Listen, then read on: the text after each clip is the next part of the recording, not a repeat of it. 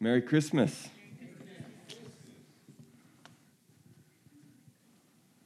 How y'all doing this morning? Good. If, blessed and highly. Now you're just bragging. Hey, uh, good to see each of you here. Welcome if you're uh, viewing online. We probably have a little bit of a higher online viewership this morning, um, so I'll acknowledge you this morning. No, I'm just kidding. I usually just forget. But uh, if you're new, welcome. We're so glad you're here. Come up and say hi to me. Meet me after service. I'd love to meet you. Um, hey, let's uh, let's just let me just pray, and uh, and then we'll just kind of get right into this today. Lord, thank you. Um, thank you for your word. Thank you for uh, this church. Thank you for revival. Thank you for Christmas, uh, for coming, and uh, even as Rachel said, for humbling yourself and becoming obedient unto death. You, you became a baby like the, like the picture of humility. Father, thank you for doing it because we're here because of it. We love you, Jesus. Amen. Amen. All right. Who's ever been in a fist fight? Yep, a few of you. So I, here's what I love I love when I ask that question and more women raise their hand than men. But it didn't happen here this morning. No, I have to, not recently, thank the Lord. I told my brother we got into kind of a heated thing, not the two of us, but the two of us and somebody else. We're kind of in this little heated situation not too long ago. And I was thinking in the back of my mind, I'm too old for this. and I'm not even that old, but I was like, oh my gosh, I don't want to do this. But uh, yeah, so in a fist fight, the quickest way for it to end is to hit harder. so, um, and I'm, I'm, telling you that uh, when you get hit hard, if you want it to stop, hit harder back. Uh, so this is not condoning uh, fighting people necessarily, but, uh, but to really come off and then of what Pastor Glenn talked about last week and go into what I believe the Lord has for us today. So um, actually, what we're preaching on today is actually my wife's. Uh, she gave me a word a few days ago and said, Hey, I think you're supposed to preach on, on the religious spirit. And you know what I said? Okay. because oftentimes the voice of the Lord sounds a lot like my wife's voice. So, um, anyways, last week, Pastor Glenn talked about anchors of revival um, and uh, what those four anchors were family, the word, evangelism, and gazing on the beauty of God. We also talked about this concept or this principle of counterpunching, okay?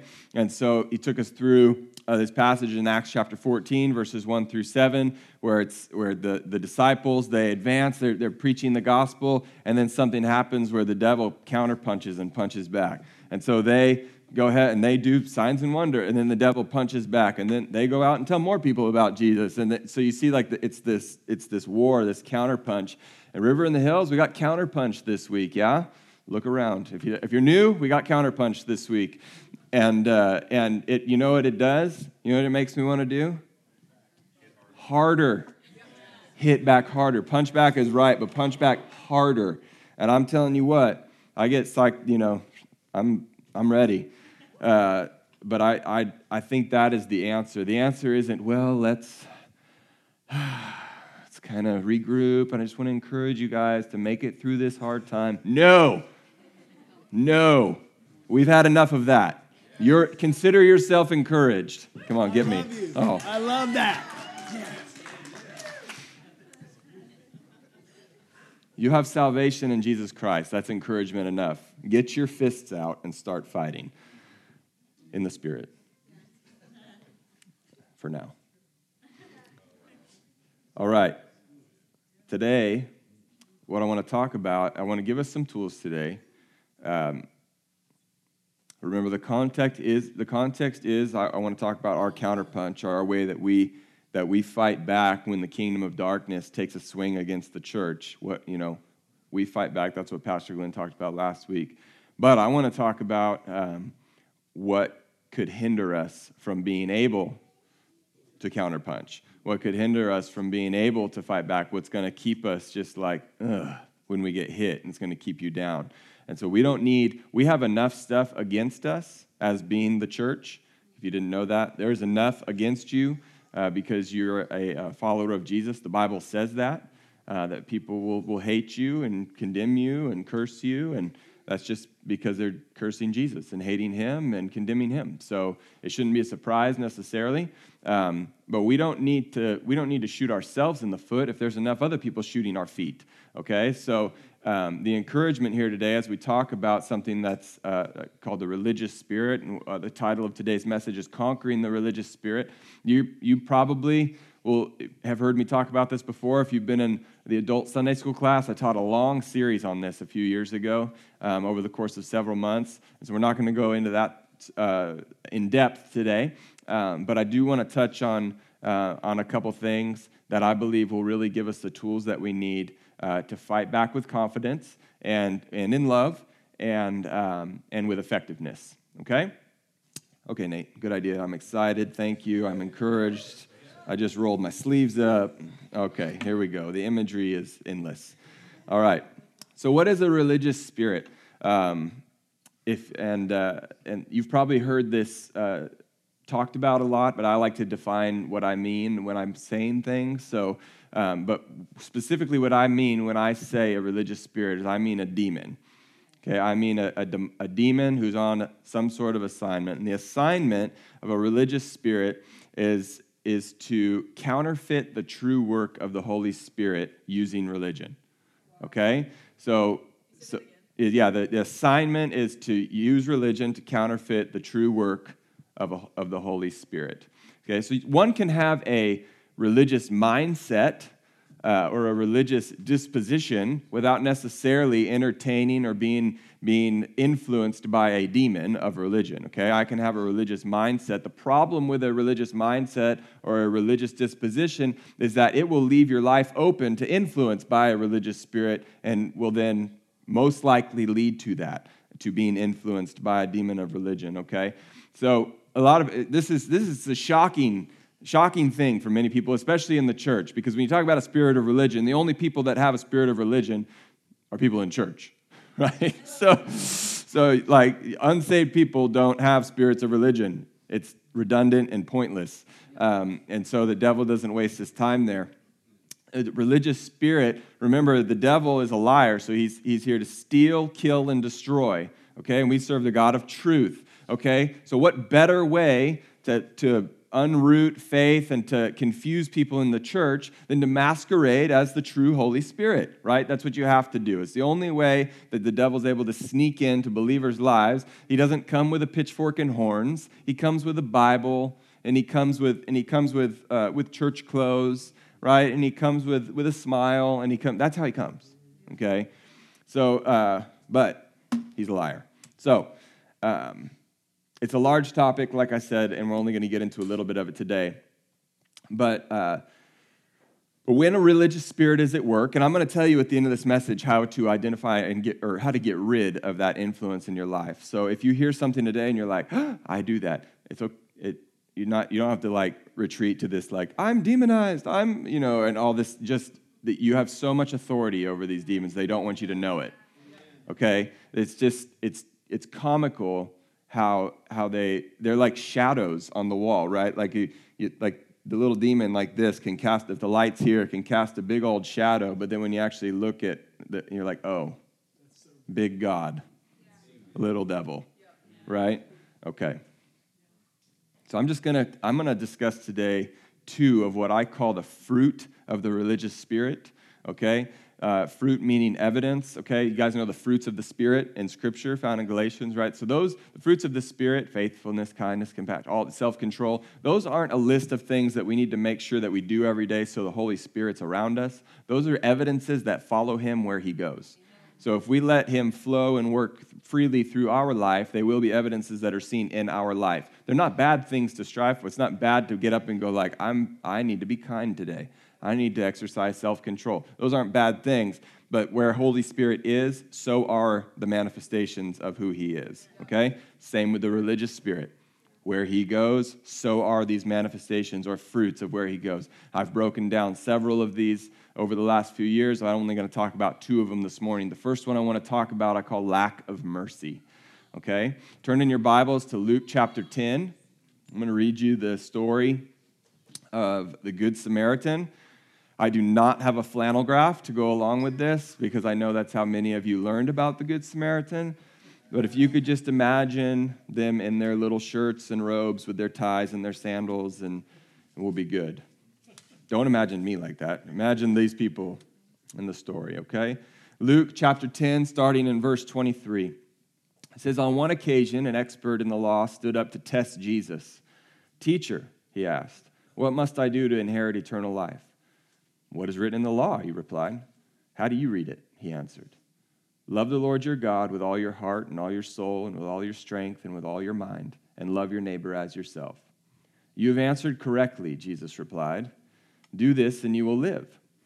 But he wanted to justify himself, so he asked Jesus, And who is my neighbor? In reply, Jesus asked, or Jesus said, A man was going down from Jerusalem to Jericho when he was attacked by robbers. They stripped him of his clothes, beat him, and went away, leaving him half dead. A priest happened to be going down the same road. When he saw the man, he passed by on the other side.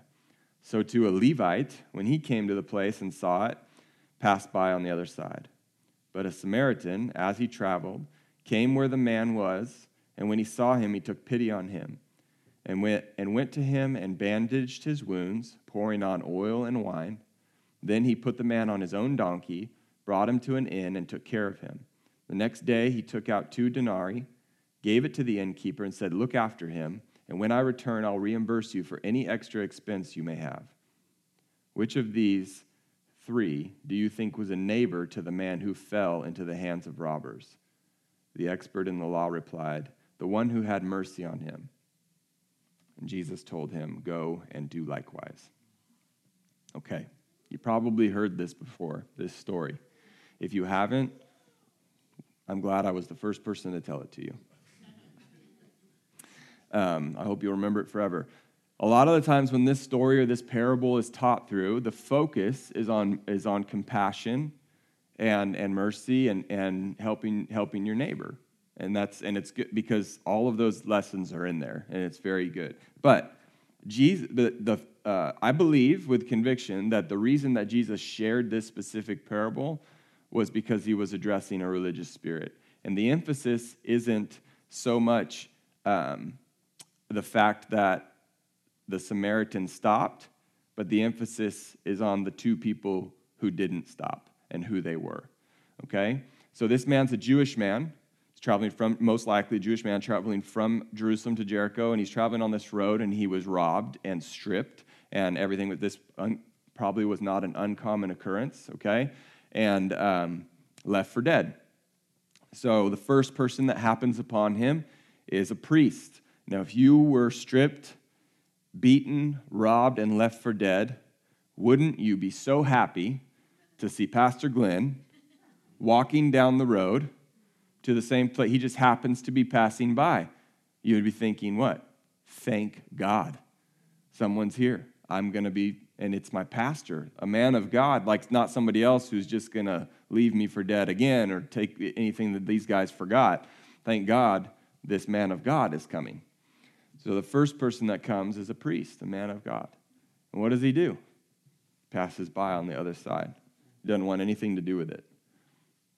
More than likely, though, because you have to look at the context of why, what Jesus was answering in the heart of this teacher of the law. The point was that this priest was more than likely on his way to do a priestly duty. Okay? So the, the emphasis isn't so much that he, he went, ugh, I'm not going to stop for that. It was probably more like, ah, sorry, I don't have time. Right? I got it. I got it. I wish I could, but I mean, I got to get to church. Okay? Temple. All right, so the second person that comes by is a Levite. And why is that important? Aren't Levites and priests the same thing? Not necessarily. Yes, all priests were Levites, but not all Levites were priests. So this Levite, but again, we would, we would probably call him like the like the like a gatekeeper. Okay, that's what they were doing is taking care of some of those things that maybe our gatekeepers in the prayer room would take care of, some of the physical things of the, of the church, things to keep things running. But nonetheless, a man of God, a man from the church. So the priest went by, but now a Levite's coming, and recognizable as a Levite. And so if you're the guy that just got beat, you're like, thank God. Another man of God has come. and he just keeps walking by. The emphasis, the point, the context speaks that he too is on his way to do something for the Lord. Okay, couldn't stop for this guy on the road. The third person that comes by is the only person on earth that this Jewish man did not want to see. It's like the last person he wants to see. It's a Samaritan. Not only did they have racial tension, but they also had political and religious tension. Okay, and I'm not talking about. I'm uh, tension's a stupid word. Hatred, disdain, right? They didn't associate with each other. They didn't even have to talk about it. Everyone just knew you don't associate Jews and Samaritans, they don't mix. Okay, but this Samaritan sees this Jewish man lying naked and beaten, dying on the road. Been there for a while because two people have already walked past him and are out of the picture. And he instantly takes pity on him. This person who had no business helping a Jewish man. Probably the only person in that whole culture that would have been expected to walk by him. Stopped, put him on his own donkey, bandaged his wounds, poured oil on his skin, wine on his cuts, and took him to an inn and out of his own pocket paid for him to stay there and get well. And then circled back around and said, I'll come back and pay for whatever difference there is. Just let, I'm, you know, here's the down payment. This should cover it. If it doesn't, I'll be back in so many days and I'll take care of it. And it's done. Jesus says, which one of these was did the neighborly thing? It was the Samaritan. Okay.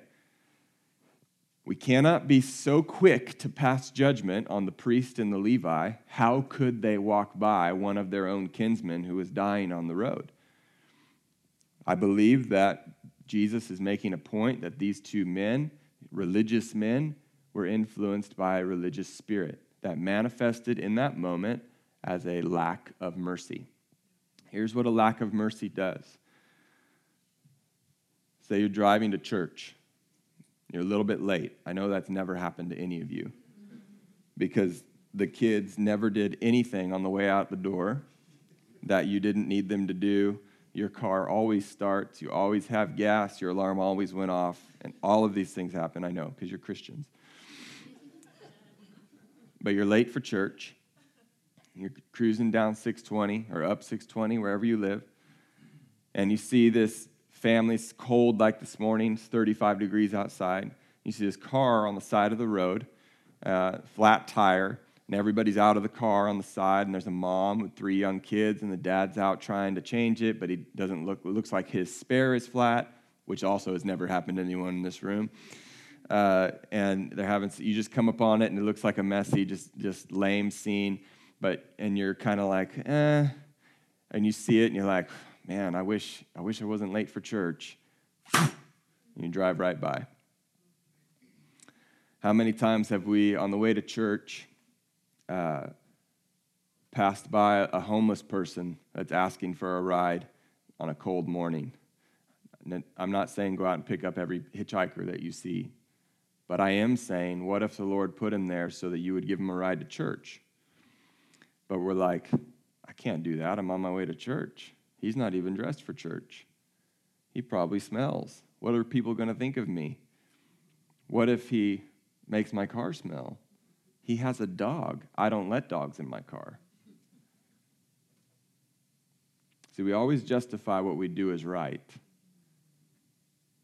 And the holy or the religious spirit always justifies what he influences as God's way because he's masquerading as the Holy Spirit. We'd say, Lord, and we, we'll even go as far as to say a prayer for them. Oh, Lord, bless that family as we drive by them.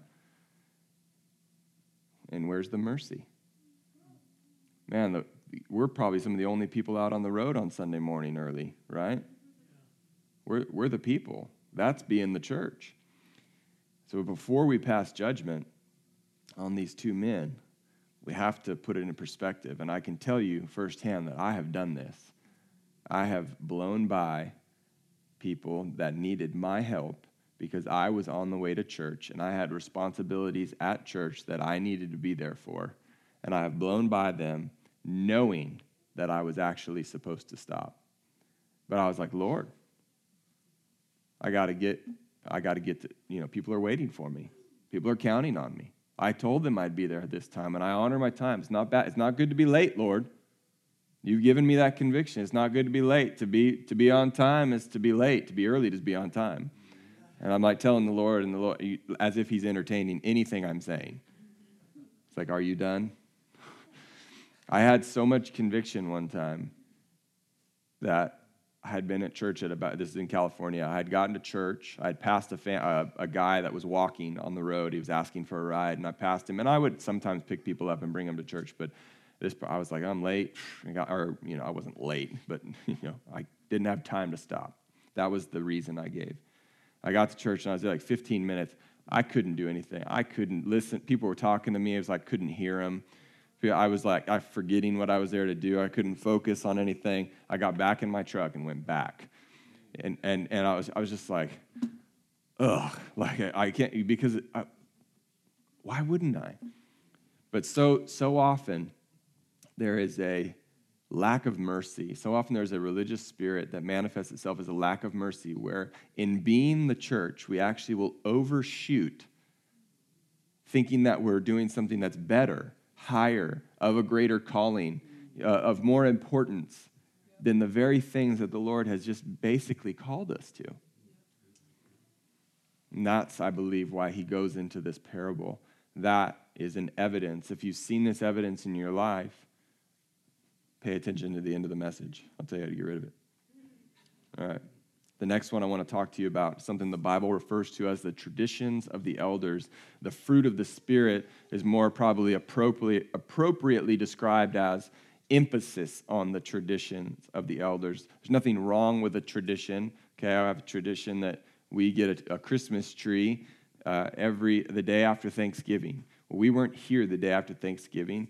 So it wasn't like it ruined Christmas. We just bumped it back a few days and it was fine. It was the first year since we've been married that we haven't done it that way, but it was fine. It's like, it, it, you know, traditions are good, but if you're like, if you're like, hey, we always get a tree after uh, the day after Thanksgiving, and somebody's like, hey, I was wondering if you could come share the gospel with my sister and come help me. And you're like, no, we get a tree and, and you're, uh, we have plans. And you're like, well, can we, she needs to hear Jesus. I feel like she's ready to give her life to the Lord and I need some help. And you're like, sorry, we have already set a time this time aside in our schedule to go bring a dead pagan symbol into our house and set it up and adorn it with lights. And no, I'm just kidding. I have a Christmas tree, so you know.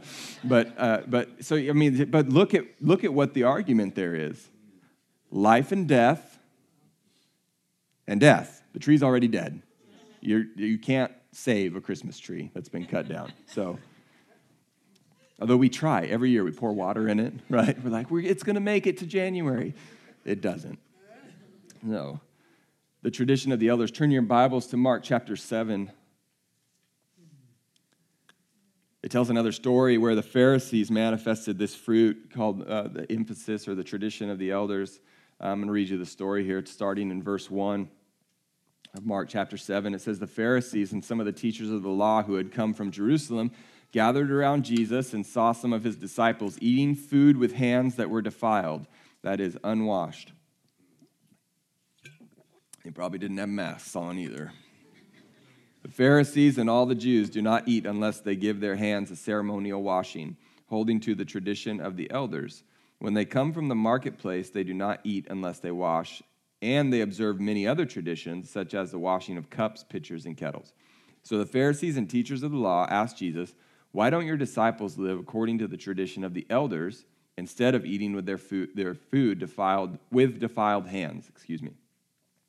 And he replied, Well, Isaiah was right when he prophesied about you hypocrites.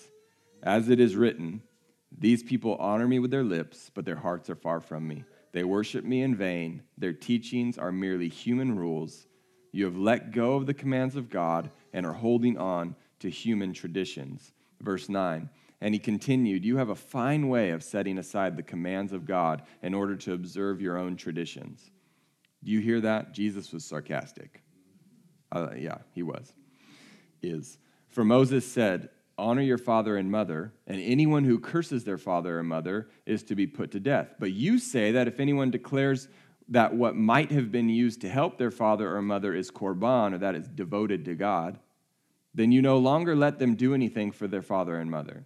Thus, you nullify the word of God by your tradition that you have handed down. and you do many things like that, Jesus says, this isn't the only area that you failed. This isn't the only place that this fruit of the religious spirit has shown up.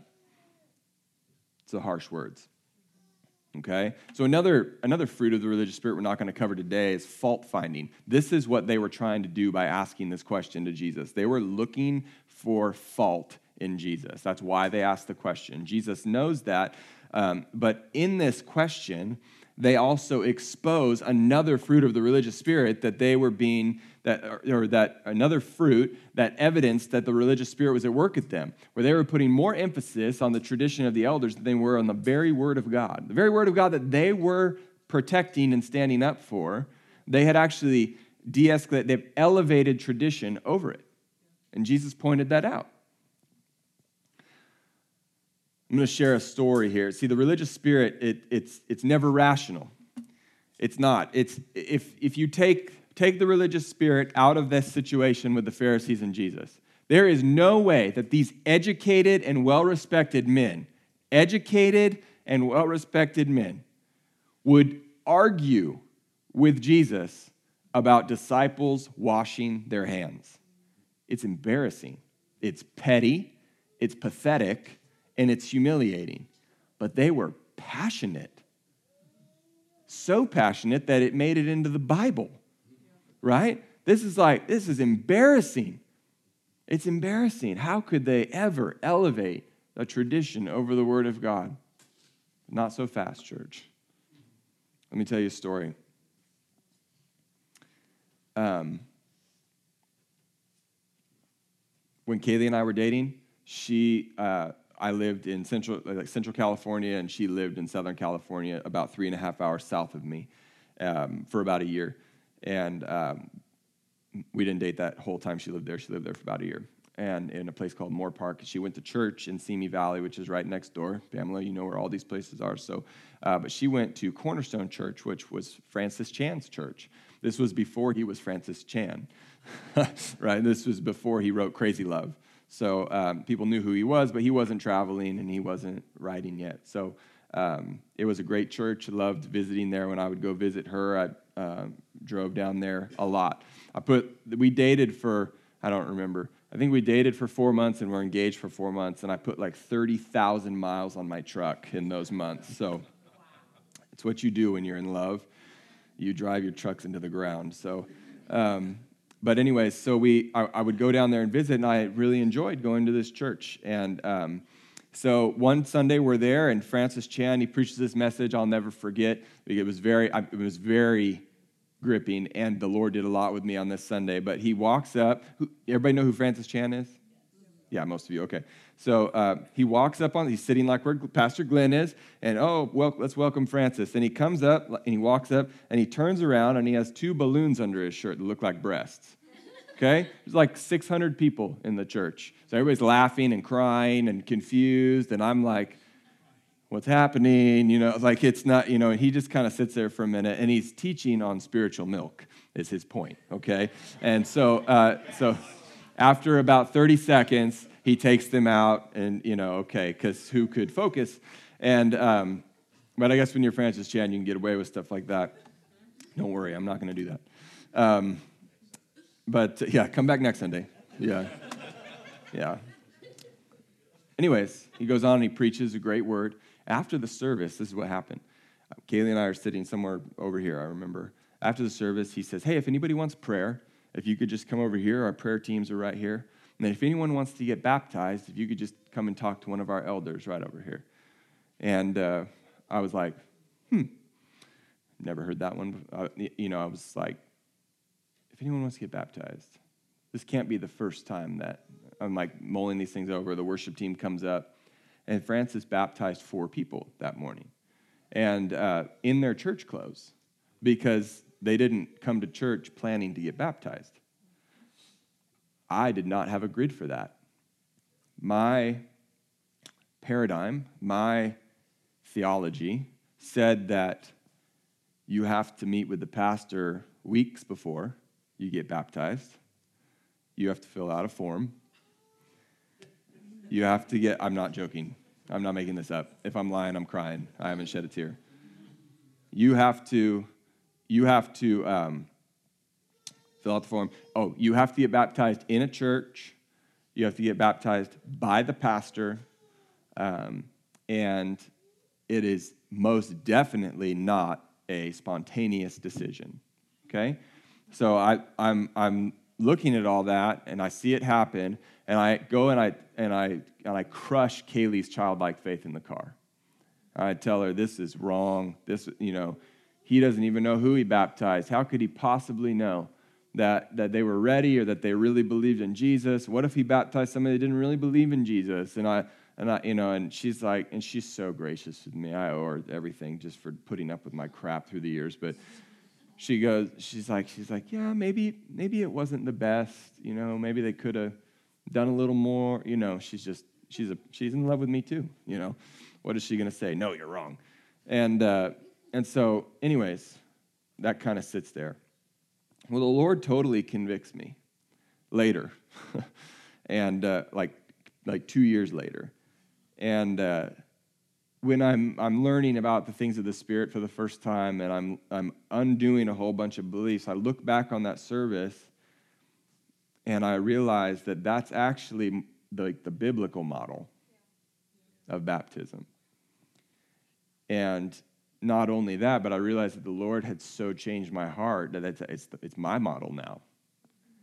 And I, I, I realized it on the day that I got a word from the Lord, one of the first words from the Lord that I've ever gotten. You know, we're learning how to hear from God. First, I didn't believe that you could get one. Then I believed that you did. Then I got one. And uh, it's great progression, it's very healthy. and uh, so we're in pre service prayer and uh, at our church, and I felt like the Lord said, set up the baptistry, which was just a trough, right? But He said baptistry. And uh, I was like, uh, so I submitted it to my pastor, and he was like, if you can set it up, yes. And I was like, yeah, I can do that. So he set it up, and uh, I forgot, you know, several people got baptized. They just gave a call. Who wants to get baptized? Come talk to an elder. Several people got baptized. And the Lord kind of, in his sarcastic voice, was like, isn't this the wrong way to do it? you know, and, uh, you know, he doesn't say it like that. He says very nicely. It doesn't sound like me but I was like, oh, wow. Like this is, and I, and I realized that in that moment, what I had, I had a religious spirit. I had actually elevated tradition. So the way that I was brought up, seeing water baptism happen, was the way that it happened. And anything short of that was not just different, but it was sin. And I'm telling you, that was my belief. I believed that Francis Chan was sinning when he baptized those guys that morning. I was a believer. I loved Jesus. I was very zealous, just like the Pharisees. And I I had held my tradition so high that it actually, it actually, I didn't even have room to look at what the Bible said. I didn't have a room, I had no room for that. I only had room for my tradition. And it's so easy it's so easy to grab a hold of something and say, well, this is the way I've always seen it done. This is the way I'm comfortable with. This is the way I've seen it work. This is the way I've seen it. because it worked. Real people who really believed in Jesus got baptized after meeting with the pastor, filling out the form, going up into the thing, wearing the little robe, and going underwater. It was legitimate. They were, it was good baptisms, right? They counted. Okay? But, but I had held this tradition that said that that was the only way it could have been done. And that was a religious spirit that was at work, to where I actually identified the work of the Holy Spirit as sin. And that's how dangerous it can be. Rachel, you guys can get ready. A few other fruits uh, we won't go over today, um, but that you might hear from me um, in the future about, uh, in, by one means or another.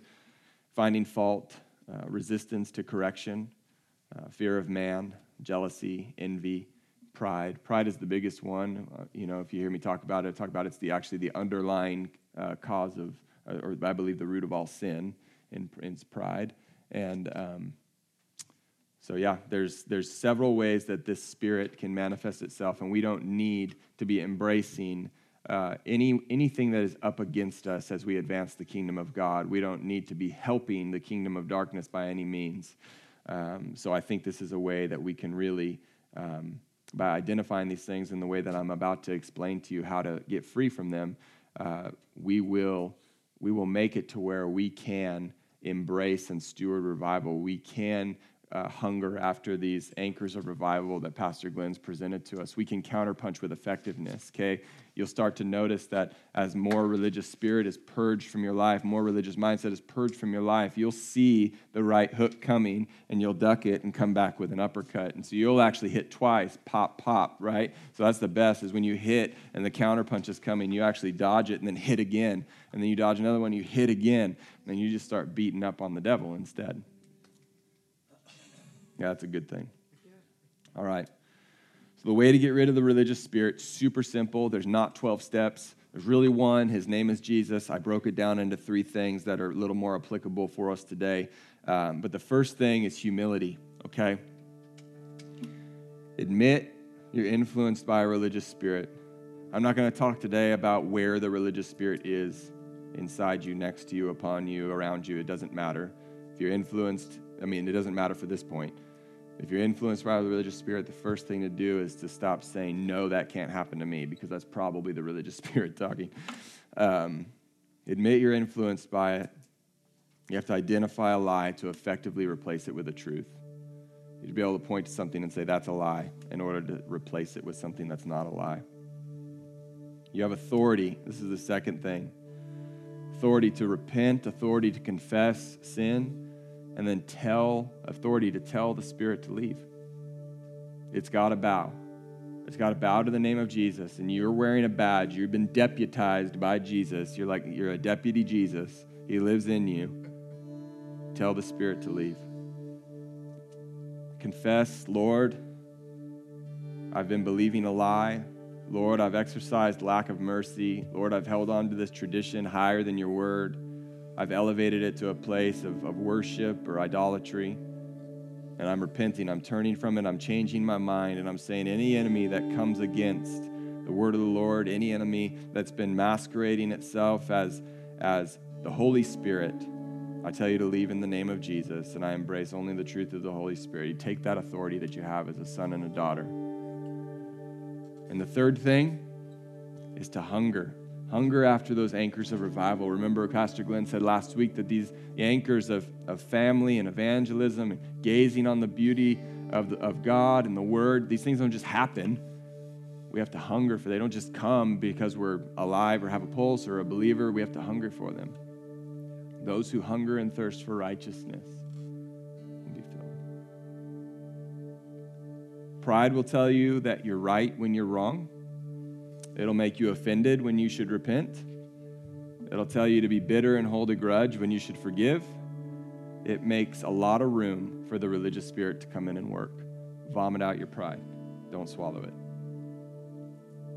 Religious spirits are hindrances to revival.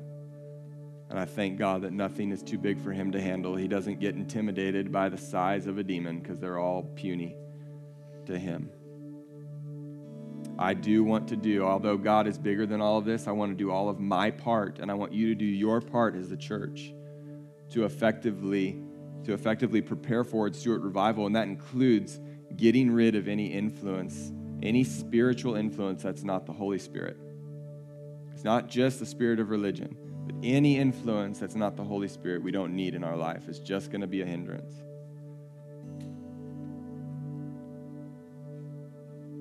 If you have any any questions, or I could you know I could talk about this topic for years, and I will.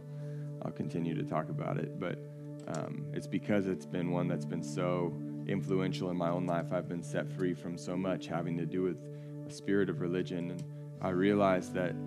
I mean, and, and I'm, I'm not saying you know I've arrived catch up with me. That's not it at all. We're all in process. I'm still in process. The Lord still shows me things which I ask Him to. Still, Lord, show me where I've let pride in. Show me where I've let uh, religious mindset or religious thinking in, or where I've elevated what I think is right and what I think is good over submitting to what you say is right and what you say is good.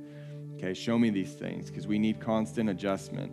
But as we go through, if we start to see some of these things manifest in our life, if it, somebody comes to us and brings a correction and we're like, "Who are you?" I'm a, eh, no, and we come back with this this instant resistance. That's a that's a tell. You know, that he's, he's reared his head, right? He, he kind of showed his hand, the enemy, and you go, why did I react like that? Oftentimes it's because of a religious spirit that's had influence. Okay? If you find yourself, if you find yourself trying to pick things apart in church, Sunday school, worship, home, home groups, if you're always like, if you're always trying to find something wrong with something, if it's like, yeah, the songs were good, but there was a typo on that slide. Yeah, the, the you know, if yeah, this was this, but that was eh, if there's always a but, right? Like, yeah, but, yeah, but fault finding, religious spirit. If you have this negative sort of complaining, everything's just kind of like, uh, uh, that's a check. Check your spirit. Okay, it's not. Ju- it can. I'm saying that the root could be deeper than just a, hey, I'm having a bad day and I didn't like this and that that took place. If it's a habitual thing, look deeper, and then do these three things: humble yourself, use your authority, and hunger and thirst for righteousness. And you will get free from it. The Bible promises it. I'm promising you, as one who's been freed and continually being freed from this by the blood of Jesus. Amen. All right, would you stand?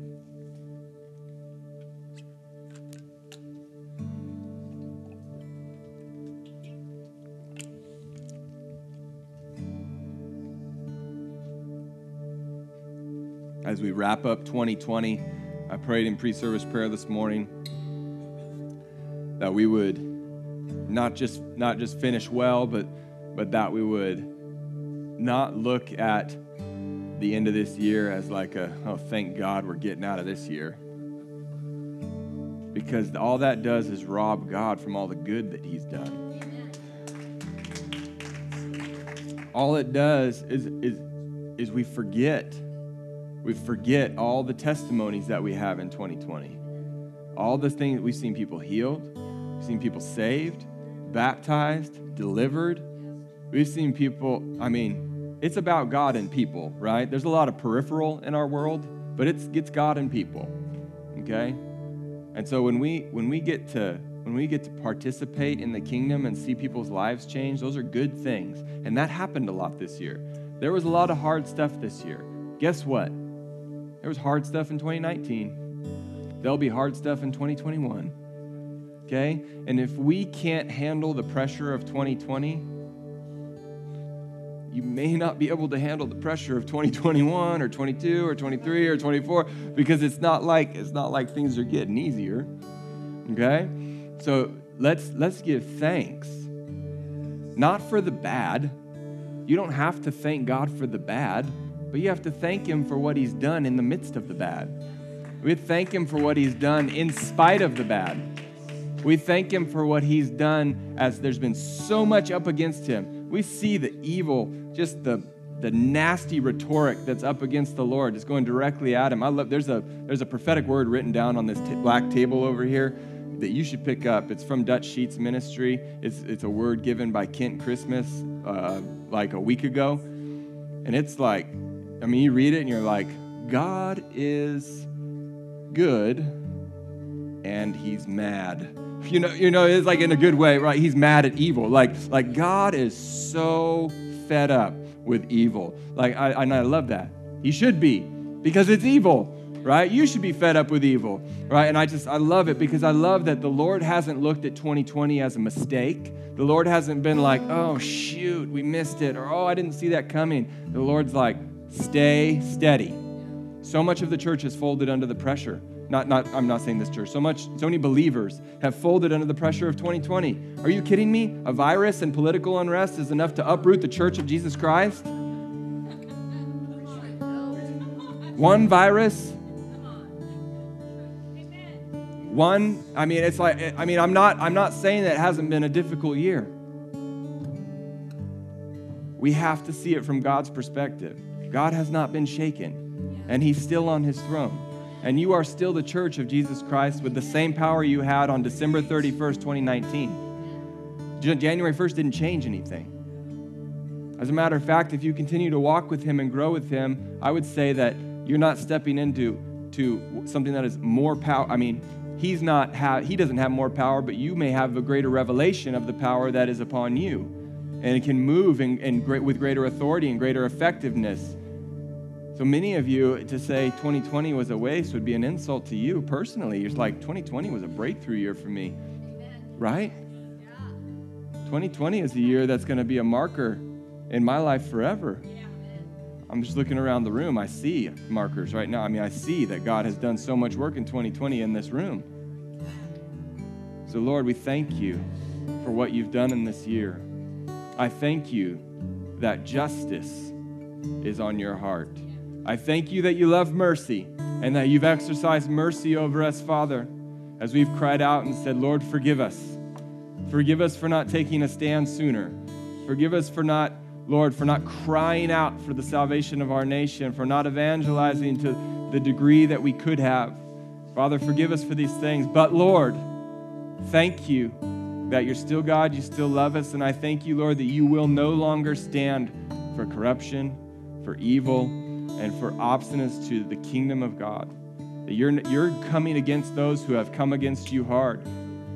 And I thank you, Lord, that it won't be done by the power of man. I thank you, Lord, that it won't be done by the power of, of even the Supreme Court. It'll be done by your Holy Spirit. And I thank you, Lord. We partner with you right now and say yes to everything that's in your heart. We say yes to justice over the United States of America. We say we are one nation under God, one nation under Yahweh Father, I thank you, God, for unity in the Spirit among churches. I thank you for revival that's being poured out. I thank, I thank you, Lord, that there will be many who will be saved in these coming days, weeks, and months. I thank you, Lord, that we will take on the cloak of evangelism. We will wear it and say we're evangelists, and we will go out. I thank you, Lord, that we will share the gospel. I thank you, Lord, we will baptize, we'll find water and just baptize people in the clothes they're wearing. Father, I thank you, Lord, that when we see someone who's oppressed, we will set them free, free with deliverance. Father God, that when we see someone who is sick, we will lay hands on them and see them get well. I thank you, Lord, that you said, you said, we didn't make it up. You said, greater things than these that you do because I'm going to go to the Father. Anyone who believes in Jesus, same things that Jesus did, you will do. Thank you, Lord. You said it. So we believe it. Father, I thank you for 2021, the year that's coming. I thank you because it's always the year of the Lord. I thank you, Lord, that, that 2020 wasn't a mistake for you. And Lord, that you didn't have evil, corruption, confusion, sickness on your mind. You had salvation, redemption, justice, mercy, grace, love. You are taking care of your church. Father, we ask you to pour out your Holy Spirit in great measure, even among us right now, Lord. Pour out your Holy Spirit. We need more of what, you're, what you have for us, God. We want to be effective in the kingdom of God. Father, I speak against stagnant, lukewarm, complacent Christianity in the church of Jesus Christ. Father, draw lines in the sand and shove your children on the correct side of it. Father, I don't, uh, we, need, we need more help we don't need weak brothers and sisters. We need strong church. We need people that can withstand pressure. We need people that will, when squeezed, righteousness comes out. When squeezed, love comes out. When squeezed, mercy comes out. That we don't run away from adversity. We don't embrace fear. We don't listen to ridiculous rhetoric from the media. We don't listen to lies that come through culture and social media. That we open up the Word of God and say, What are you saying, God? What are you saying, God? This is what the world's saying. I don't what, what are you saying? If the world happens to say the same thing that you're saying, then amen. I'll say it too. But I listen to you. Father, I say right now in faith, we will not be shaken by what we see we will embrace what we believe by faith, what you've said to be true. Give us courage, Lord. Give us courage, especially in the next couple weeks as we finish out this year, as we have Christmas, we celebrate with family. There's, there's opportunity. There's opportunity to embrace weakness. There's opportunity for sin. There's opportunity in greater ways for frustration and for backing down, for coming complacent, for getting this, oh, this kind of holiday lull, like you ate too much turkey and it's this tryptophan hangover in the spirit. And Lord, that we would not go there.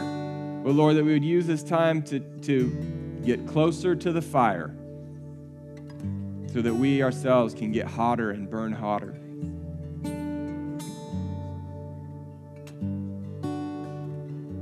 I thank you, Lord, that you, as we sang earlier, that you came to make your blessing known far as the curse is found. So we look around us and we see weeds, and we see toil, and we see brokenness, and we see sickness, and we say, We are ministers of reconciliation and blessing to a lost, dying, and cursed world. I bless each one of you in the sound of my voice with health and long life. I bless each one of you that can hear me right now with healthy interaction with family around the holidays. I bless each one of you with patience. I bless each one of you with great sleep and rest. And I bless each one of you with an unquenchable thirst and desire to hunger and thirst for righteousness and for the more of God, for every gift, every anointing, every manifestation of His Spirit for every single thing that is in his heart to pour out among you. I bless you and say it's yours. Hunger after it. In Jesus' name, amen. Amen. If you guys want prayer for anything at all, or if you're new and like to say hi, just come up to the front. Pastor Glenn, myself, maybe a couple others will be up here ready to pray with you. And the worship team's going to close us out with another song. Uh, did you have anything before I close?